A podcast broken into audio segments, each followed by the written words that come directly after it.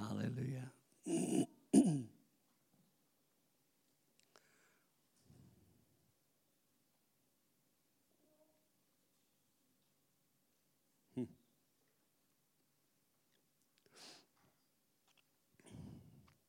There's a good rule of thumb. Everything that we do in this life, if we do it under the glory of God, and that's the motivation of our hearts, everything we do, God sees that.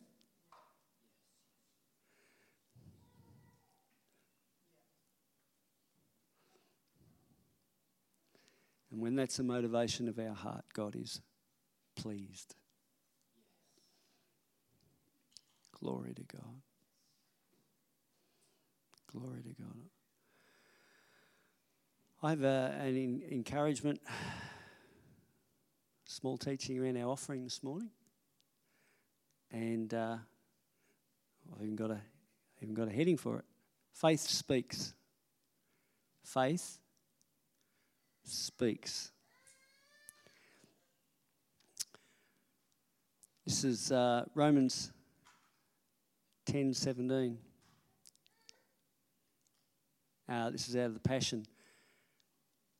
Faith, then, is birthed in a heart that responds to God's anointed utterance of the anointed one. Now, you may have been more familiar with the New King James.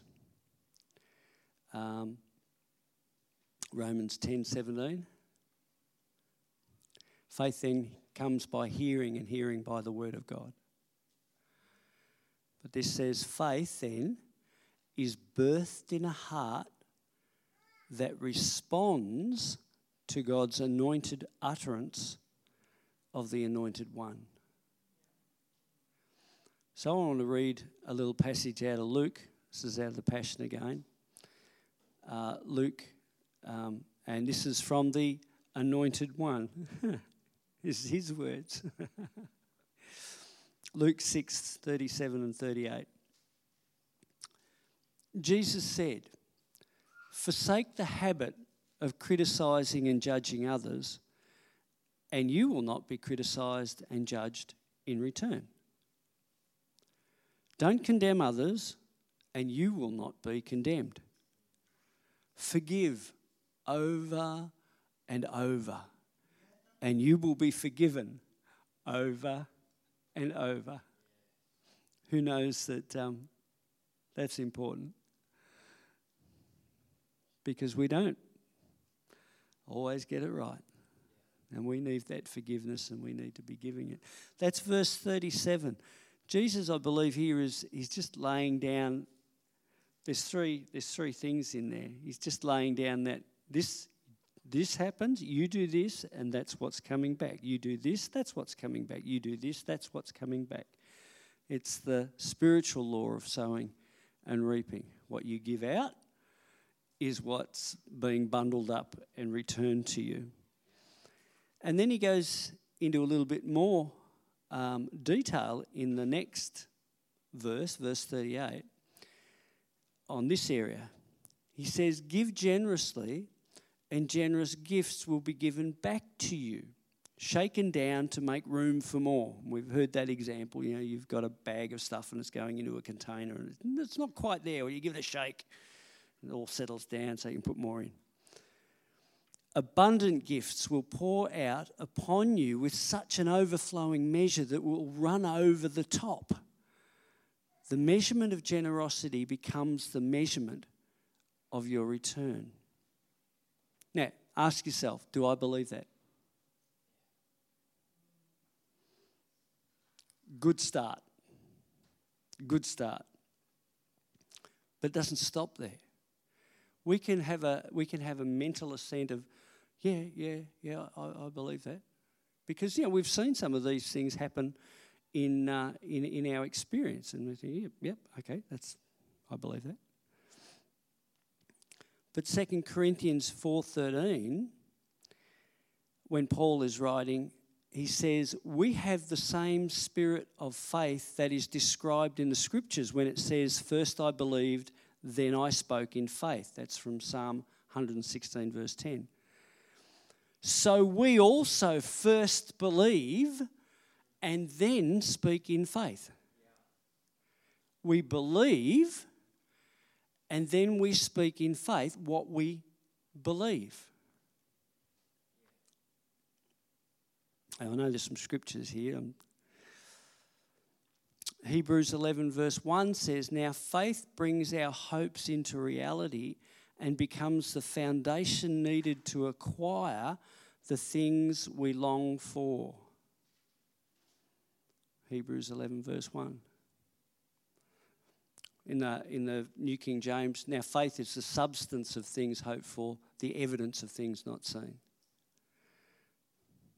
Passion says, Now faith brings our hopes into reality and becomes the foundation needed to acquire the things we long for.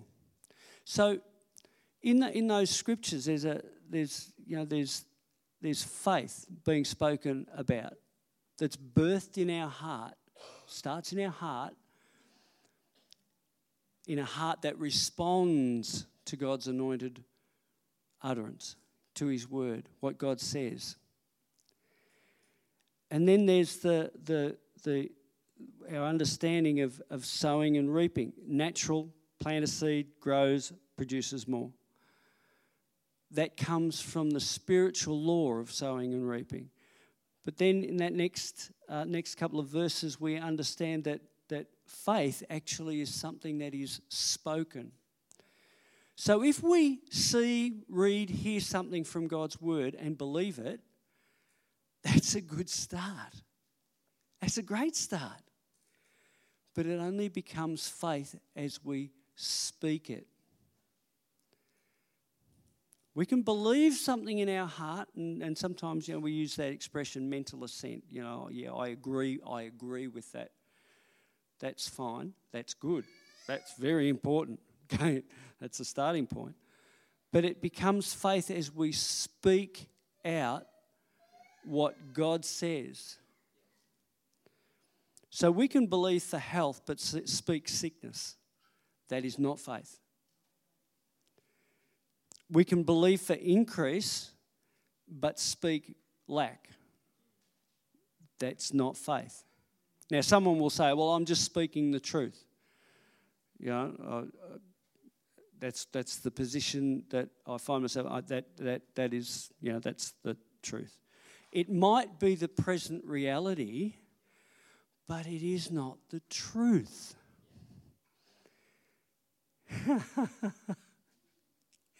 Jesus said, Your word is truth.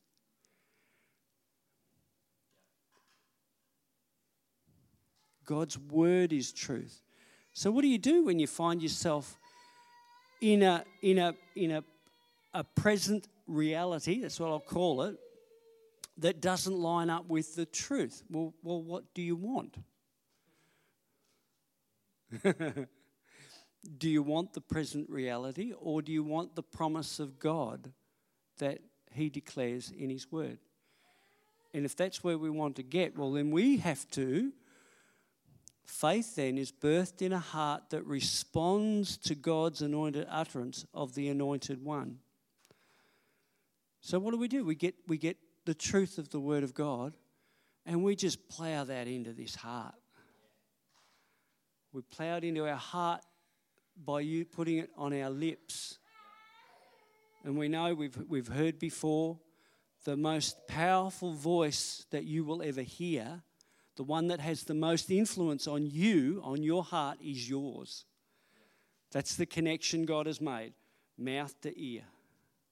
What you say you know, you could get someone up here saying whatever they like. And you say, oh, yeah, I agree with that. But then if you go out and say something contrary to that, that's the most powerful voice. Philippians 4, verse 19 says, My God shall supply all my needs according to his riches in glory in Christ Jesus. my God shall supply all my needs according to his riches in glory. God is not lacking. God will never run out. Glory to God. Glory to God. And you say, well, I, am I'm, I'm, I'm not sure what, what scriptures to, to quote. Sorry, I get a little bit frustrated if ever I hear that. Because, you know, we live in an information age, don't we? it is so easy. um, as much as I'm, I'm, not a fan of technology, as has been pointed out sometimes, um, it's very easy to do a Google search on Scripture.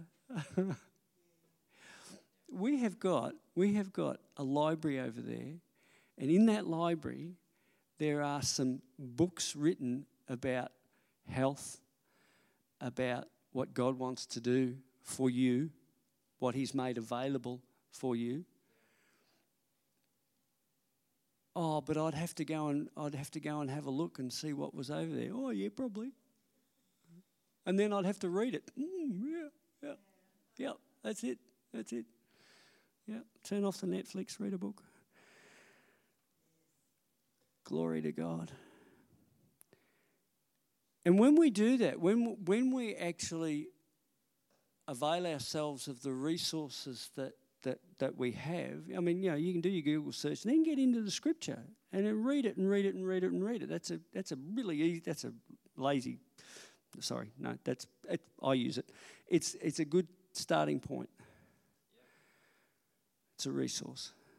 And then get into scripture, put it on your lips. Because Psalm 103, verse 20 says, Bless the Lord, you his angels who excel in strength, who do his word, heeding, sorry, heeding the voice of his word. We do have angelic help. We have angelic help. They're waiting. Sometimes I think they're twiddling their thumbs. So just waiting, waiting to hear what? Faith then is birthed in the heart that responds to God's anointed utterance of the anointed one. Our response to God's anointed utterance is to put his words, the anointed one's words, on our lips. And what are the angels waiting for? Bless the Lord, you whose angels who excel in strength, who do his word, heeding the voice of his word. You speak it, they're listening, and their job is to bring it about. Glory to God. Glory to God. Glory to God. Ah, oh, hallelujah. So, if you are giving, um, hard stuff is our little post box up there, and our um, our website has um, has details to give online. Hallelujah. Let's pray. Heavenly Father, Lord, we thank you for the power of your word. Lord, we thank you that uh, that is such a, a, a tool that you've given us, Lord, to bring about a reality that might be different than the one that we're experiencing, a one that lines up with the truth of your word. So, Father, give us that, that, uh, that tenaciousness, Lord, just to dig into your word. Lord, to find those things that you've promised, because your word is promise. And Lord, to put that on our lips and just see you work. And Lord, we thank you in Jesus' name. Amen. Amen.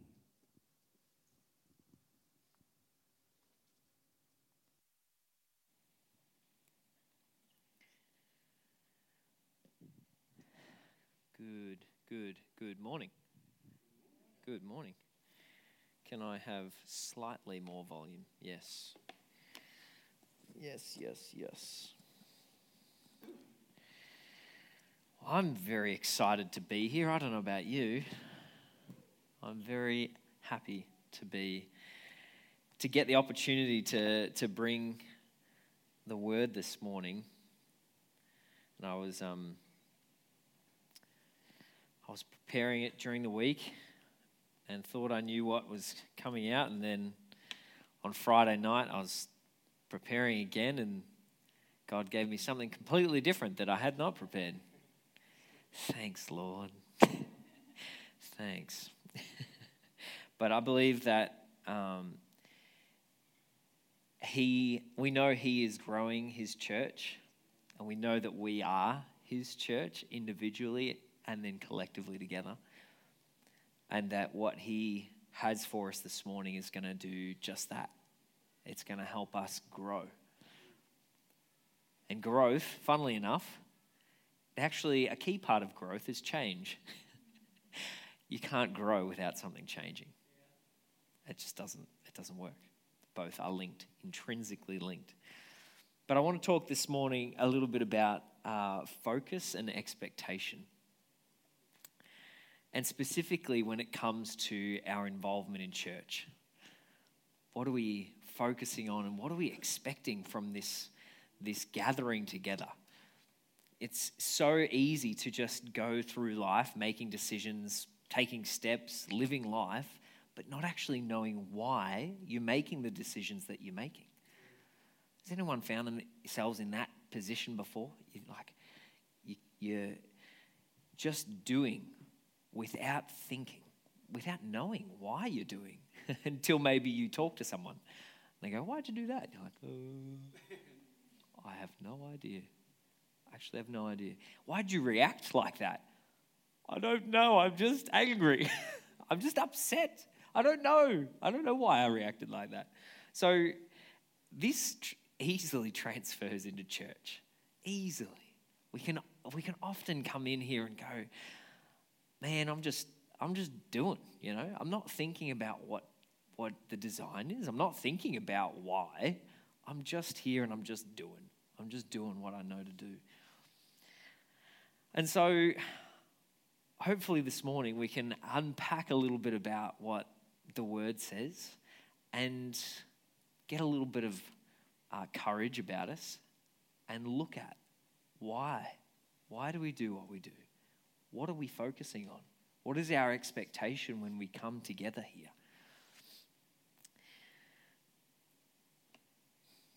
Hmm.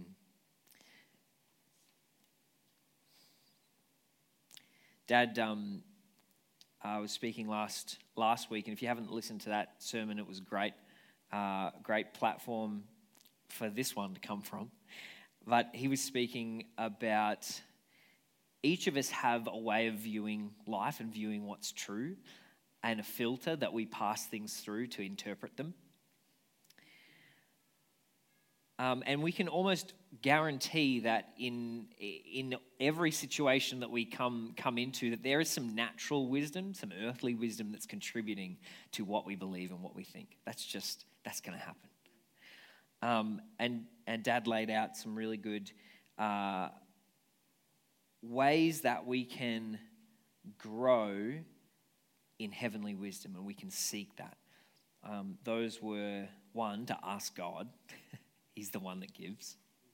Two, make love the central element. Love needs to be at the center. And three, feed on what God has for us. So this is where I'm where I'm starting from.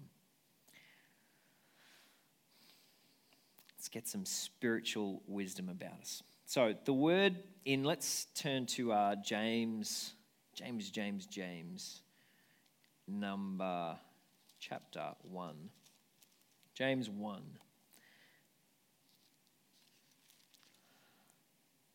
And I'm going to read from verse 23.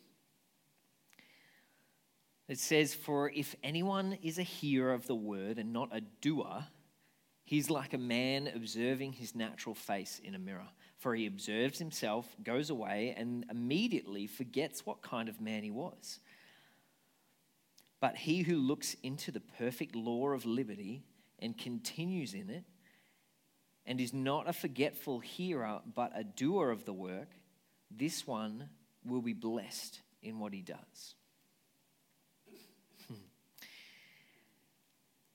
Here, the, the passage is describing the word, which is the perfect law of liberty, as a mirror. It's likening it to a mirror. The things I think about is when I'm thinking about it, a mirror, where would we be without mirrors? Where would we be? How, I want to ask you, how do you know what color your eyes are? Did someone else tell you what they were? How did you know that, that, what they were right? What color? How do you know what you look like? How do you know if you uh, if your eyebrows are looking a bit scary and they need some attention? Fellas, we know, right? We look in the mirror. How do you know if the hairdresser has made you look like a model or a marsupial? How do you know? A good hairdresser will give you the mirror, or you're sitting in front of the mirror the whole time. So that at the end of it, you're like, ah, great. I'm happy with what's happened here. Who's come out of the hairdresser looking a bit like a marsupial? I'm going to put my hand up and say, I have. I've been to some bad hairdressers. And if you see that reflection, actually, one time, dad gave me a haircut. and there was no mirror in the process of that. And uh, I, I went, went to the mirror and was instantly horrified. Oh man, just, I was excited, come to the mirror, instant tears. what, what have you made? I have to turn up to school like this. I can't hide this. I, I look like a marsupial. The response when we see something in a mirror that we don't like is change it. We need to fix this. We need to change it. and this passage in James is describing the Bible, the word, just like a mirror. It's drawing the comparison between someone who hears the word and doesn't, uh, doesn't do anything with someone who sees what they look like and immediately forgets and walks away. You see what you look like and you see something that needs changing and you immediately walk away and forget about it, you're probably not going to change it, are you? God has given us an active part to play in our walk with Him not a passive part, an active role. We have an active role in our own life. I know that might be shocking. But we are to be doers, using the word like a mirror. And we look into it, we see what He has designed us to be, we see what He has got for us, what our heart should look like, what our response should be, and then we look at ourselves and go, How how am I different to that? Hmm. So often we can be concerned as Christians about what we look like on the outside, though. What things appear to be on the surface. We're either concerned about how our, li- our lives look like to other people, or we're overly concerned about someone else, how they look, how, what, what's wrong how other people's lives don't measure up.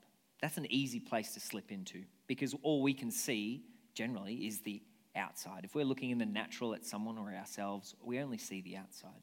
But the Bible is so clear and it says it over and over and over and over again. What matters is our heart, our inner man. But what that looks like, I often think people are like trees. I like analogies, I like pictures. And I'm going to draw an analogy between people and trees this morning uh, a tree, if it's or a plant, if it has droopy or shriveled leaves, where's the origin of the problem? The origin is not in the leaves, is it? The prob- you, you can see there's a problem because of the leaves, but the leaves are not the problem. They're the symptom of the actual problem. They're just telling you that there's a problem somewhere else. It's roots, it's the roots that aren't getting enough water. That's the issue. So, uh, when it comes to, let's just read it. Let's go Matthew uh, 23. Let's turn to Matthew 23.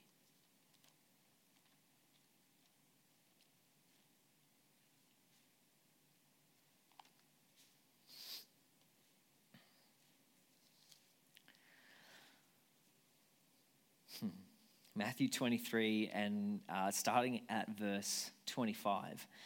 This is Jesus speaking to the Pharisees and the scribes, and he says, uh, let's go back a step. Mm, 23. 23 and 23. Woe to you, scribes and Pharisees, hypocrites, for you pay tithe on, of mint and anise and cumin and have neglected the weightier matters of the law justice and mercy and faith. These you ought to have done without leaving the others undone.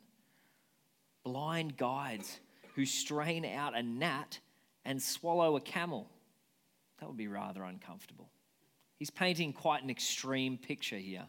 You are straining out the fly, smaller than a fly, a gnat, out of what you are consuming but you're leaving the camel in there.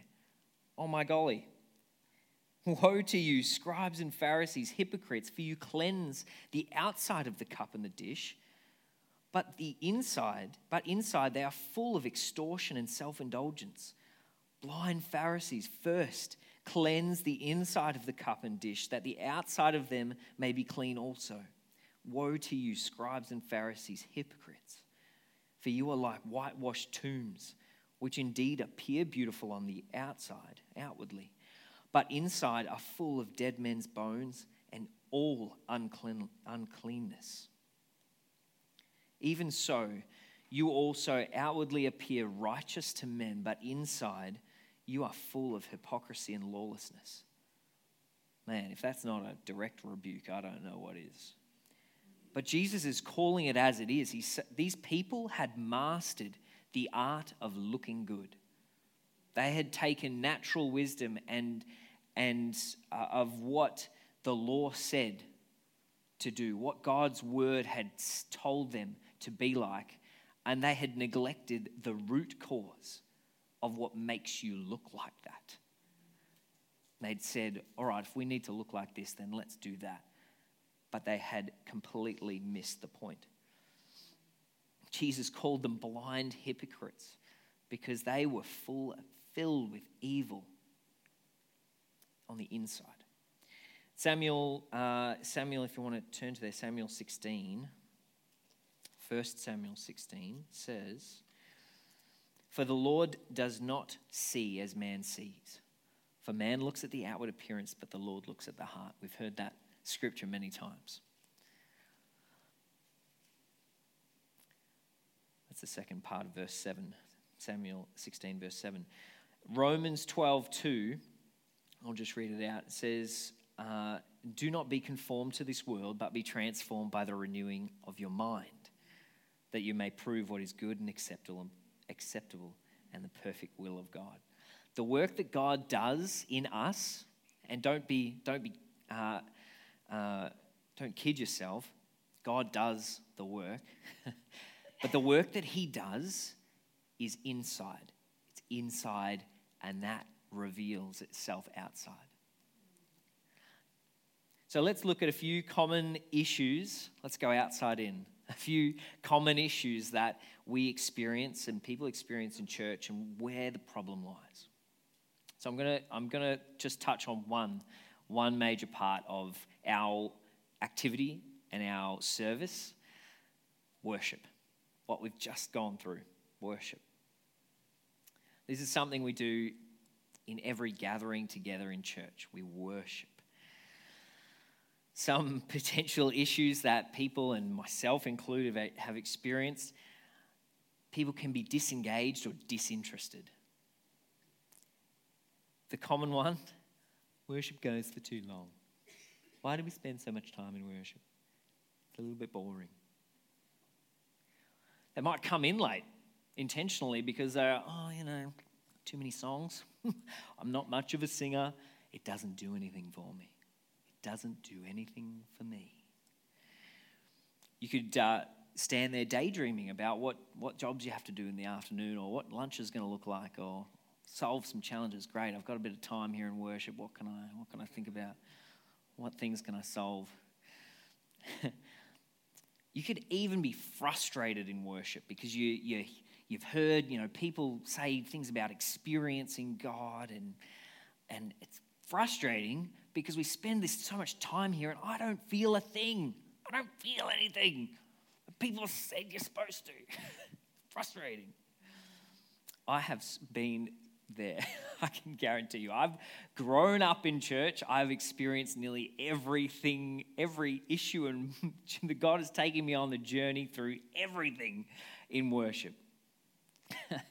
I've been frustrated. I've been disengaged. But God, thank the Lord, has taken me on a journey. So, my, my first question to someone who would come to me and say, Look, worship just doesn't do anything for me. Why do you spend so much time in worship? I say, Where's, where's your focus? What are you focusing on in worship? And the second one is, What, what are you expecting? What are your expectations when you come into worship? so let's look at focus. There are only really two areas that you can uh, give your focus to when you're in worship. That is either yourself, at a high level, it's either yourself or God. You can either direct your focus towards yourself or you can direct your focus towards God. Um, and you can probably guess which one I'm going to say is the right one, right? um, it might be number two. But what you may not realize is the effect that each focus will have on your experience. You can know in principle, oh yeah, I've got to focus on God. That's that's how do I do that? what does that mean? What does that even mean? Webster's dictionary defines worship as to one, the first definition is to honor or show reverence for as a divine being or supernatural power to honor or show reverence for as a divine being or supernatural power. And the second definition is to regard with great or extravagant respect, honor, and devotion. To regard with great or extravagant respect, honor, or devotion. The word, the first time worship is mentioned in, in the Bible, the, the word there actually means to bow down or to be low, to get low to bow down. Worship is, is actually, at its core, it's part of our service. it's part of our service. That is our service to God. This part is our gift and our sacrifice to God. Um, to just expand on what, what that actually looks like, what the word says about this. Let's go Genesis 22.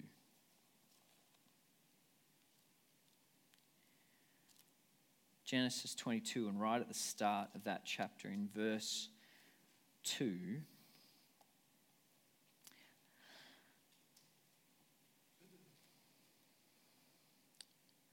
start in verse 1, it says, Now it came to pass after these things that God tested Abraham. And he said to him, Abraham, and Abraham said, Here I am. Verse 2, it says, Then he said, Take now your son, your only son, Isaac, whom you love, and go to the land of Moriah and offer him there as a burnt offering on one of the mountains of which I shall tell you. So Abraham rose early in the morning and saddled his donkey and took two of his young men with him and Isaac his son. And he split the wood for the burnt offering and arose and went to the place of which God had told him. Verse 4 says Then on the third day, Abraham lifted his eyes and saw the place afar off. And Abraham said to his young men, Stay here with the donkey. The, uh, the lad and I will go yonder and worship, and we'll come back to you. I'm sure we've all heard many wonderful sermons on this, on this uh, passage. But what I want to pull out is what God told him to do and what he said he was going to do. God told him to go offer a sacrifice. And he said to his the servants that were with him, I'm going to worship. In this scenario, his what his worship looked like, it was a sacrifice. That was worship.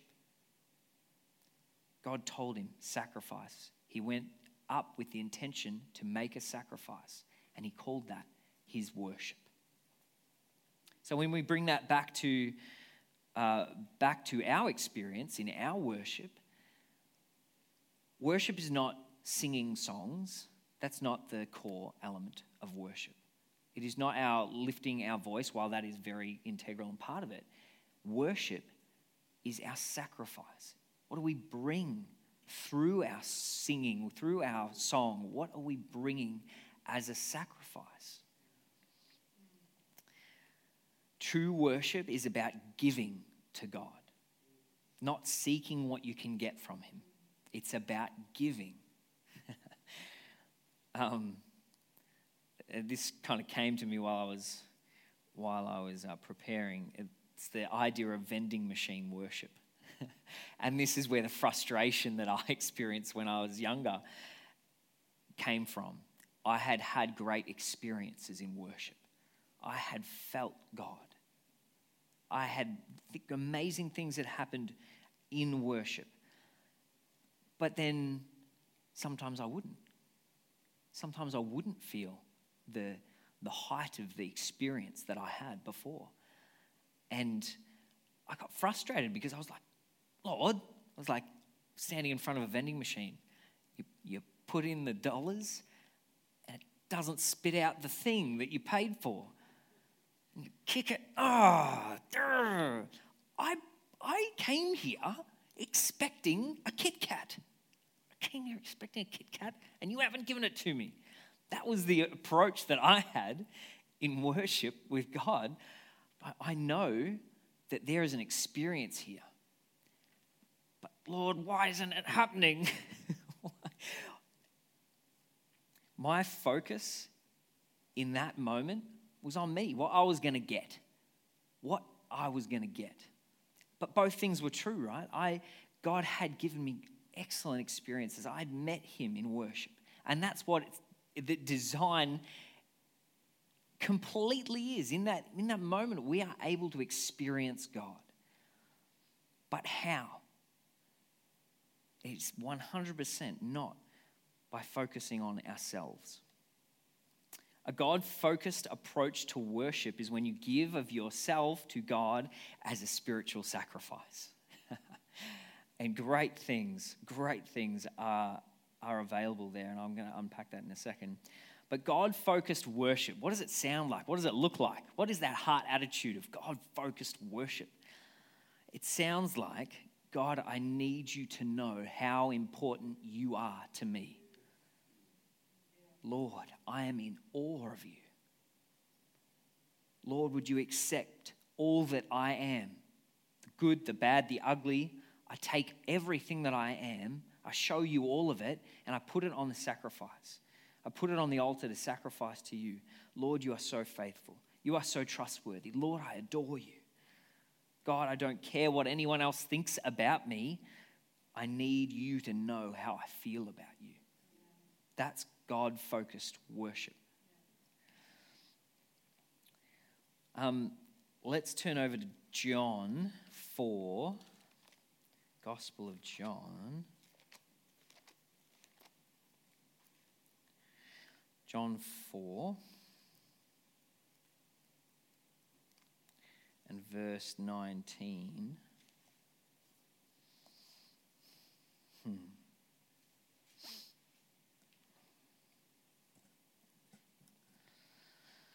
And it says, John 4, verse 19. This is um, Jesus at the, at the well with the uh, Samaritan woman. Says in verse 19, the woman said to him, Sir, I perceive that you are a prophet. he had just said some baffling things to her. But she goes on and she says, Our fathers worshipped on this mountain and you Jews say that it is in Jerusalem, that Jerusalem is the place where one ought to worship. And look at what Jesus said to her. Jesus said, Woman, believe me, the hour is coming when you will neither on this mountain nor in Jerusalem worship the Father. You worship what you do not know. We know, we know what we worship, for salvation is of the Jews. But the hour is coming, and now is, when the true worshippers will worship the Father in spirit and truth.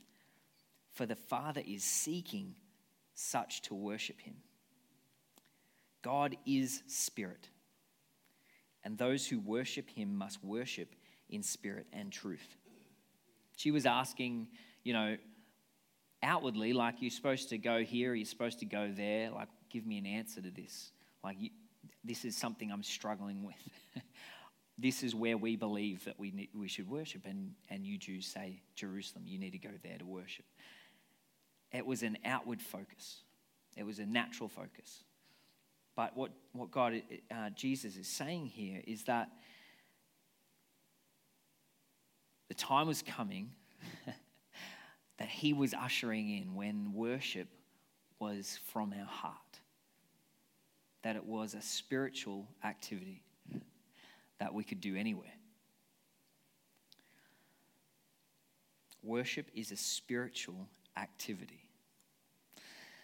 It's not singing songs, as I said before. The songs are the vehicle that help us give worship. Worship comes from our spirit, and it does not come from our mouth, it comes out of our mouth, from our spirit. We often measure the success of our worship by the experience of Him, and I sort of mentioned that a little bit. Did we feel His presence? Did we hear His voice? But the funny thing is that when we are less focused on ourselves and more focused on thanking, blessing Him, being vulnerable before Him, giving to Him, that that's when we experience His presence and all the wonderful things that happen in that environment. hmm. It is true that a self centered attitude is the best way to limit your experience of God. And I'm, I'm not putting God in a box. He, can, he, does, whew, he does whatever he wants to do. But a self centered attitude, in my experience, is still the best way to limit your experience of God. It's not about you, it's about Him. But here's the truth intention worship requires the authentic and wholehearted sacrifice of you. You can't ignore yourself in worship to God because you are the sacrifice. The gifts that you have to give God that He truly cares about are contained within your heart, your spirit. You can't truly worship God without searching within yourself for something to give to Him.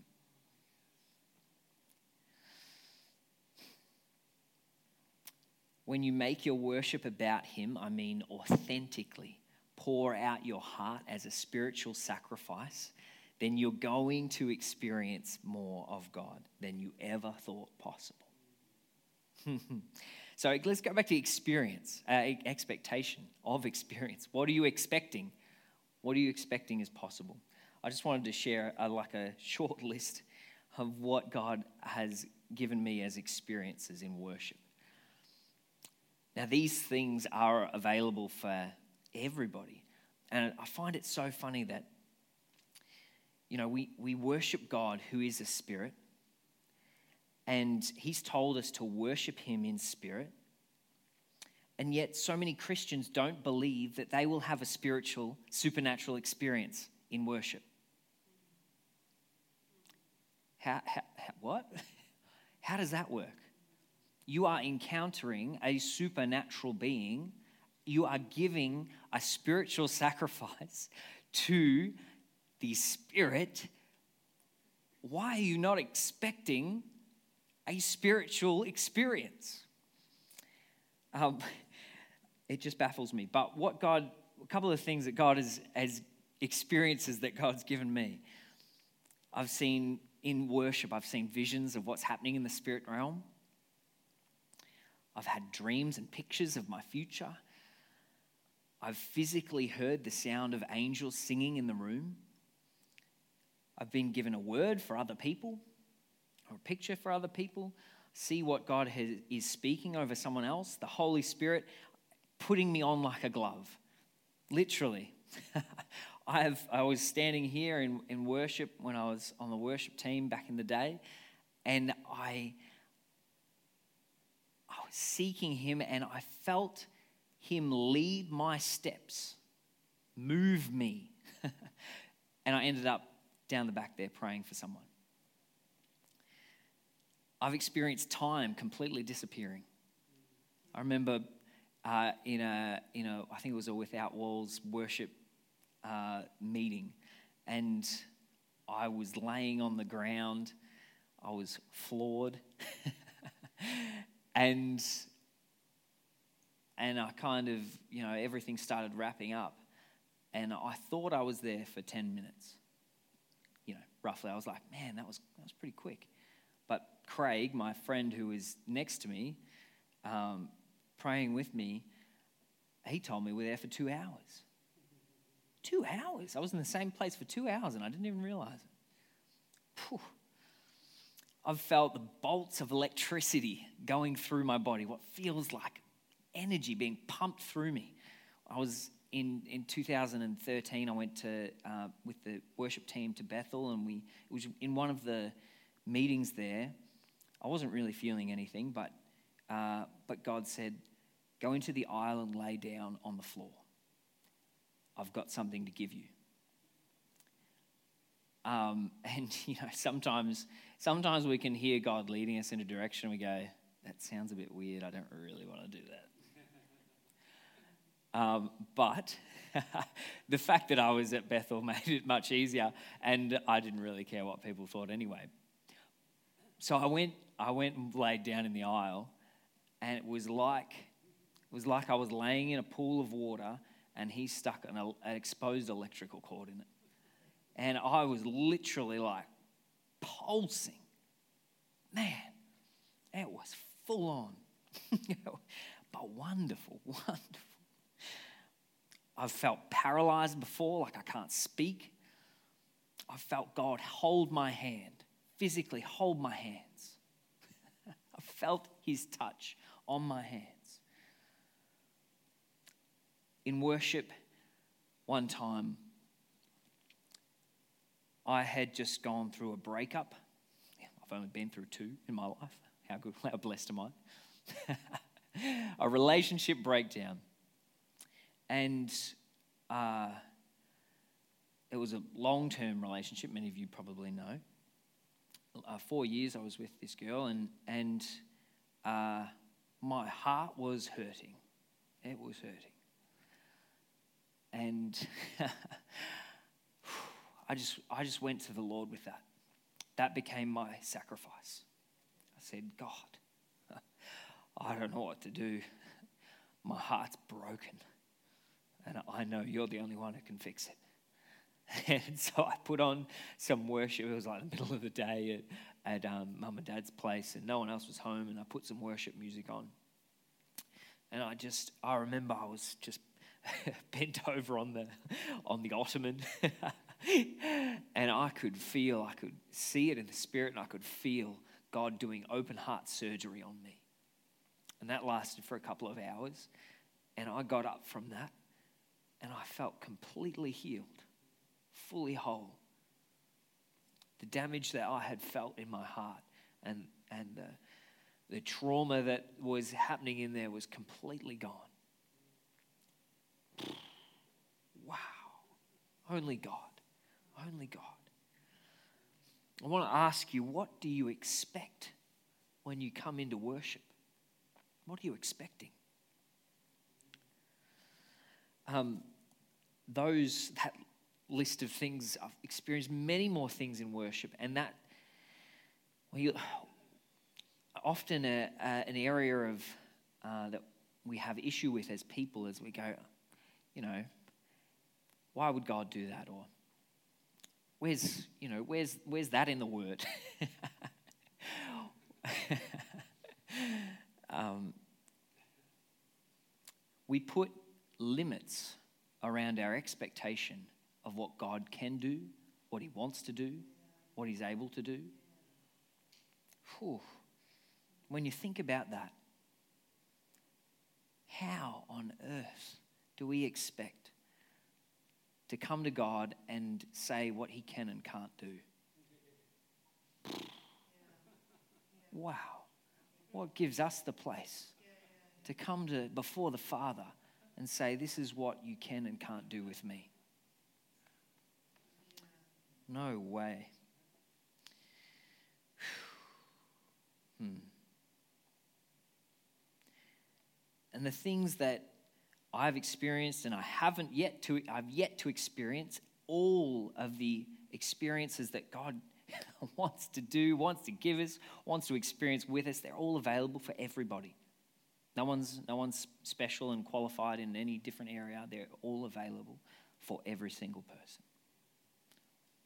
God is not a respecter of persons.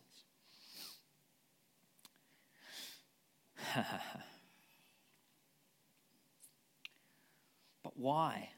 If that is true, then why doesn't everybody experience wonderful things in worship? Supernatural experiences. Why is that the case? I think a good place to start is focus and expectation. I believe that one of the big reasons that I've had so many spiritual experiences in worship is that because I never put any limits on my experience or my expectation of what God can do. I come in knowing that He is the God that created everything. I have no idea what He's going to do. I don't presume to know what He can and can't do, but I'm expecting that He's going to do something. I'm expecting that He's going to do something. And He's taught me how to focus on Him rather than myself. hmm. Psalm 100 gives us great, great instructions, a, a bit of a model to follow. People love just being told what to do. Just tell me what to do, to get the outcome, like the vending machine. Just tell me how much it costs, I'll put the money in, I'll get the chips. It doesn't quite work like that, but God is so gracious and merciful that he, he, you dig into His Word and you'll find many, many examples of how, uh, of heart attitudes, of things that you can adopt and go, all right, if I make that my, my sacrifice, if that, I make that my heart's desire, he gives us little pathways into Him. Psalm 100 and uh, verse 2 says, Come before His presence with singing. Know that the Lord, He is God. It is He who has made us and not we ourselves. We are His people and the sheep of His pasture. Enter into his gates with thanksgiving and into his courts with praise.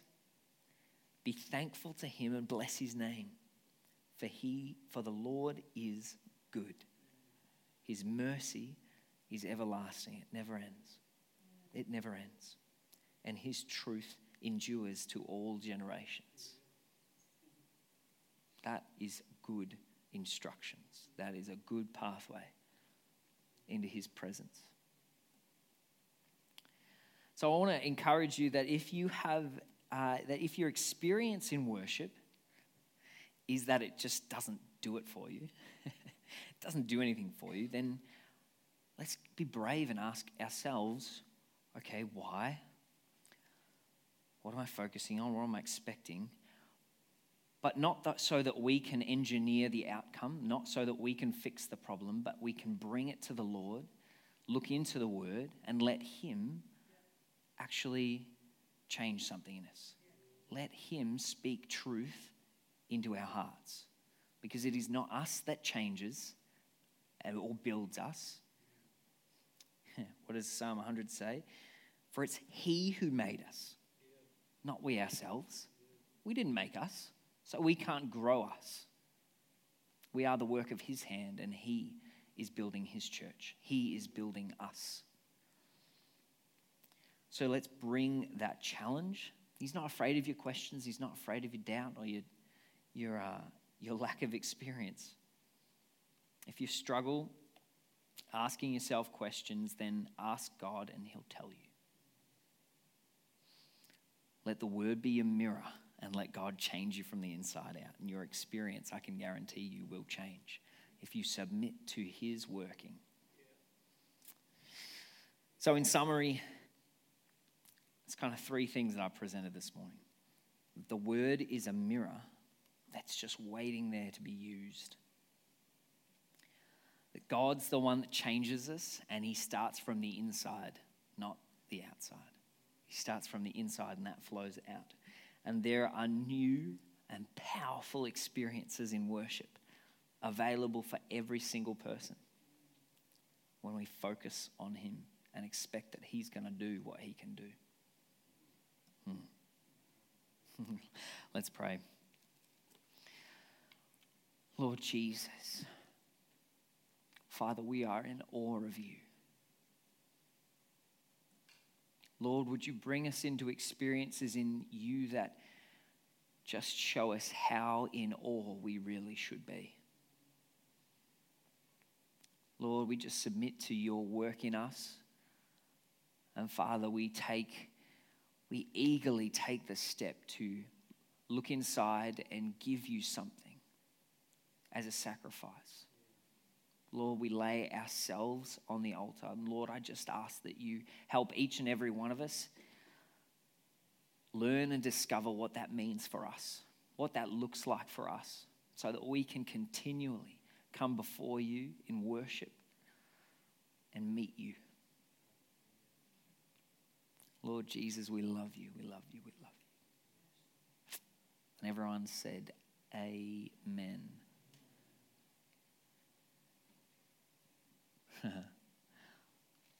if you get a chance, just a little proud dad spruiking moment, if you get a chance, ask Quinn to say amen. It'll be the cutest thing you hear all day. She heard it this morning, all those who were here for the prayer beforehand. Oh, that's next level.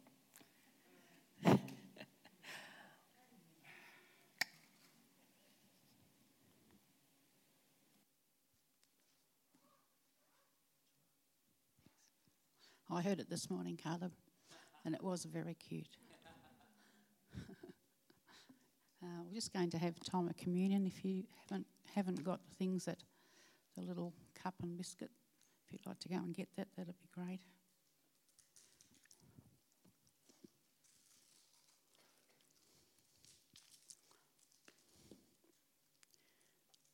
Thank you, Caleb.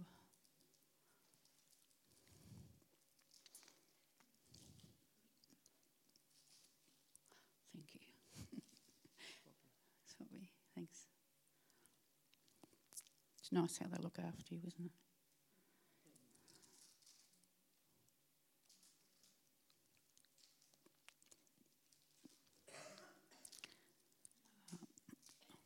So I was thinking about communion. Um, I just felt that um, there was uh, just a very, very easy, very short word for somebody or some people here this morning. And the word that I was focusing on was the word peace. And I just felt God said peace to me, but God wanted to say peace to some other people this morning. Just peace. And uh, as I began to think about it, um, just had a couple of little scriptures. One was um, in John 14, where Jesus, the last thing that he instruction, or in the last instructions that he gave before he went to the cross, he said, My peace I leave with you. My peace I give unto you. Not as the world gives, I give it, but my peace I give to you. What a, what a thing to say just before he knew what would happen. Um, yeah, amazing. And then the other scripture that, that uh, I was reminded of was uh, in Philippians 4 7, it talks about the peace of God that passes all understanding. It transcends all human understanding and will keep or guard your heart and your mind through Jesus Christ. And um, I just felt that God was saying, Yeah, it's my peace and it'll guard your heart and your mind. Whatever you're going through, I give my peace to you. So I'm speaking peace to you today. And I was thinking about the time when Jesus stilled the storm. I just love that story. you know, uh, I love it because of I re- every time I read it, something else pops out, which is great about God's word, isn't it? But, you know, his disciples, he said to them, let's go to the other side. And they hopped in the boat and they went, and you know that a storm arose. And, uh, and he was just sleeping in the boat in the middle of the storm. That's what he wants us to do rest in the middle of the storm, have his peace in the middle of the storm. And, um, and you know, if they'd really thought about it, and they didn't, because they, they, obviously thought they were going to drown, and that was the thing that was just coming at their mind and at their heart. We're going to drown, we're going to drown. But if they'd thought about it and listened to the promise that it God that Jesus had said, He said, "We're going to the other side." But the circumstances were so ferocious that they forgot the promise. So I just felt God was saying, Hey, I've given promises to you. Every one of us have got promises.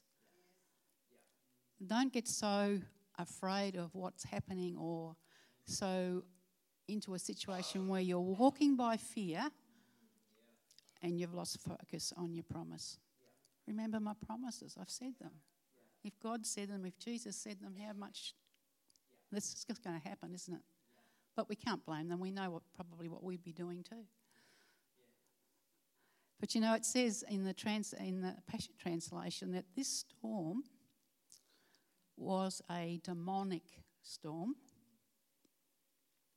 that was coming against them because Jesus was about to go onto another island and deal with a spiritual force.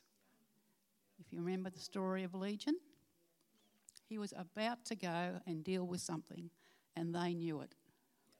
Now, I was thinking if you said to somebody, just a natural storm, this is demonic, they'd probably say, but it's really interesting, isn't it? This storm was demonic in nature because it wanted to prevent Jesus and his followers dealing with something that had to be dealt with and was dealt with. Uh, and um, so I, I just um, wanted to say that word peace. Just be, just have God's peace this morning. And it says when, um, you know, they said to them, Jesus, don't you care about us? What a silly thing to say. I guess we've all said it though, haven't we? Somehow. Don't you care about me? Look what I'm going through. Of course, he cared about them. Always cared about them. That scripture that um, Caleb read was God is good. He's good all the time, and He has good things for us. Of course, He cares about us. Don't you care about us? And it says that Jesus said, He stood up. Well, no, I, didn't, I don't know if it said He stood up, but it says, He said to the wind, on the waves, and the storm, Peace, be still. And the Passion Translation says the word actually means submit to God's will. Uh, he said to that storm, he spoke it to that storm, submit to God's will. Peace, be still.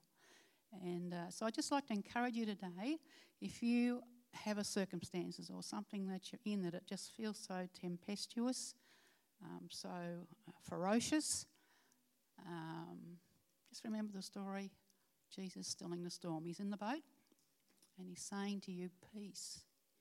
Remember the promise. I do care, peace. Just peace. So let's just take the bread this morning. I'd like to just stand up if you could. If you can, just stand up and just focus. Jesus, we thank you for your promises. We thank you that you're always good. We thank you that you have always our best in mind. Lord, we just thank you that we, we can come to you this morning and stand before you and say, Thank you for Jesus. Thank you for the broken body of Jesus that cleanses us uh, from sin and heals our body. We just thank you for what he's done on the cross in Jesus' name. Let's just partake. And the cup too, if you haven't already. Just take the cup and partake.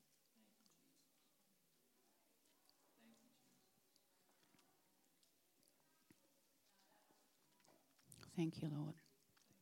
You may be seated.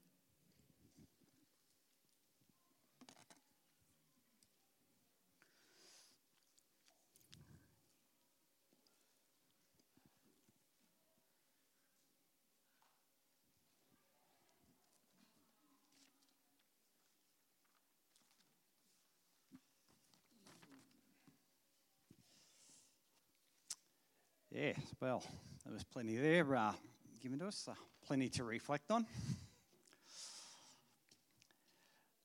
Um, yeah. I've got to think about what I've got to say now. um, yeah, just as um, Caleb was speaking, he already mentioned it, but um, yeah, every morning we get up and we all have a look in the mirror and we have a look at ourselves. But every morning, do we actually have a look at our spiritual mirror? So I would encourage us to all have a have a look in the spiritual mirror and see what we need to change.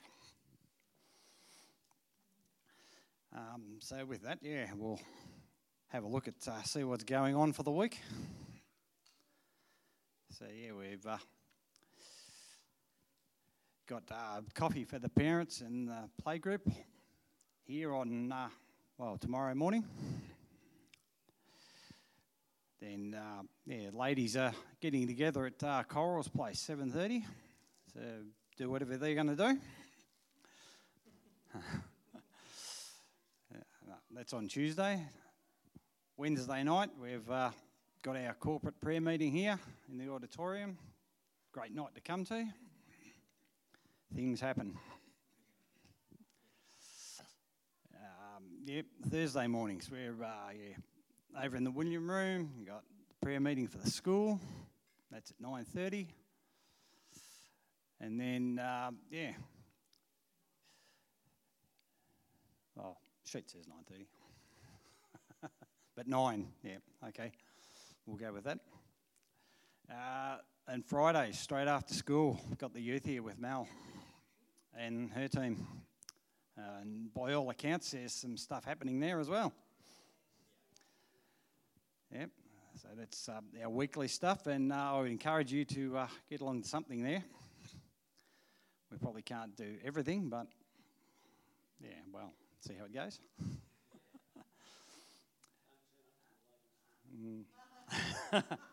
and unless you can, if you want to serve.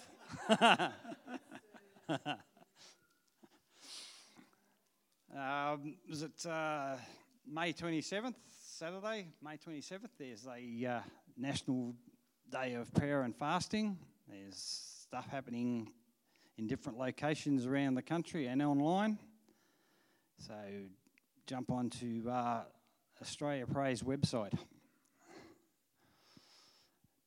Uh, church camp coming up, 7th to the 9th of July out at Axedale.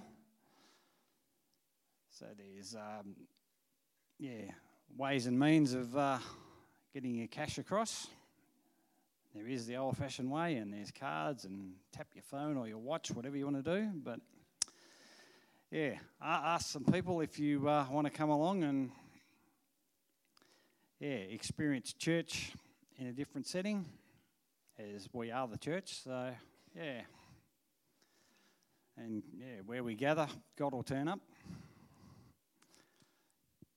So, yeah, just jump on and register yourself. Um, there's a Facebook page. Need to speak to Coral or Mel about that if you want to jump on that. See how we go. And yeah, for some of us that are challenged by technology. mm. Yeah, so that's about all that's uh, happening. So yeah. Oh, Mel's got one. Uh, just just to finish, yeah. Um, yeah. Again, let's honour our mothers and uh, yeah. Yeah, go and hug a mother, preferably one that you know. and uh, yeah, just encourage them. So have a good evening and a day, afternoon. Hey, can we just say a really big thank you to the mums who helped get together during the week? We actually managed to bake 200 scones on Thursday night for all of our parents in the school um, community. So that was a really, really amazing blessing. I was saying to Tim, you know, we get to do stuff during the week because um, you guys release us to do that, and you don't always see the outcome of um, what you guys are sowing into. So thank you. There was 200 sets of scones that were handed to um, unsuspecting mums in the car park on uh, Friday afternoon by our youth team. Uh, which was fantastic. So thank you. Um, you made that happen. You may some of you cooked them off with me. Some of you um, didn't this year, but don't worry. Next year's bigger and better. yes.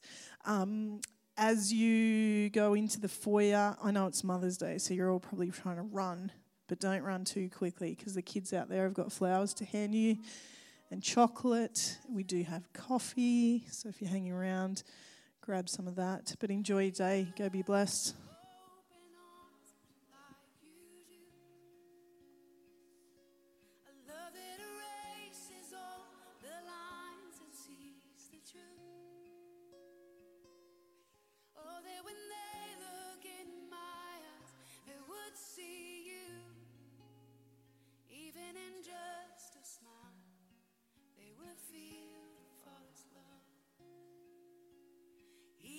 Just